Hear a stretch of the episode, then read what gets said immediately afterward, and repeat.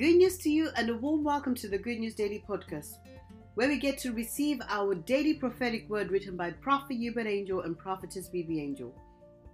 Today is Wednesday, the fourth of January, and the title is God's Touch Points.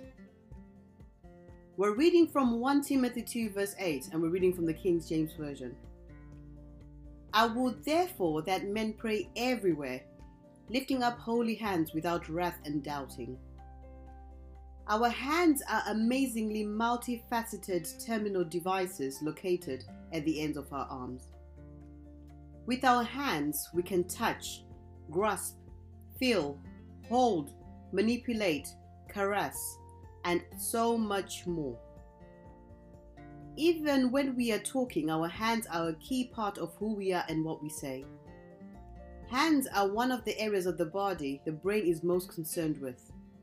In fact, a large portion of our brain's grey matter is devoted to functions pertaining to our hands. Except for your face, you are more likely to show the world your hands than any other part of yourself. Hands are a vitally important part of who we are.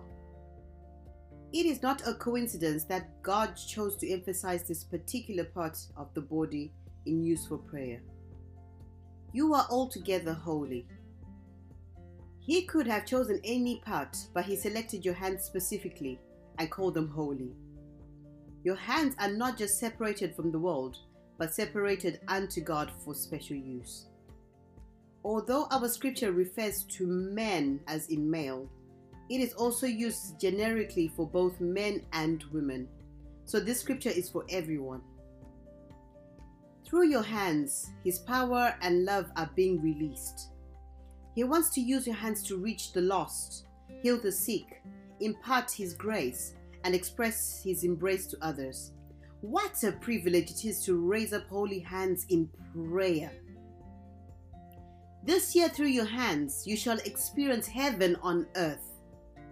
Everything you touch with your holy hands shall flourish in Jesus' name. Say this prophetic declaration with me. My hands are an extension of God, releasing his love and power into the world. My hands are blessed for signs, wonders, and miracles. Everything I touch shall flourish. Hallelujah. And for further study, read from Acts nineteen verse eleven to twelve.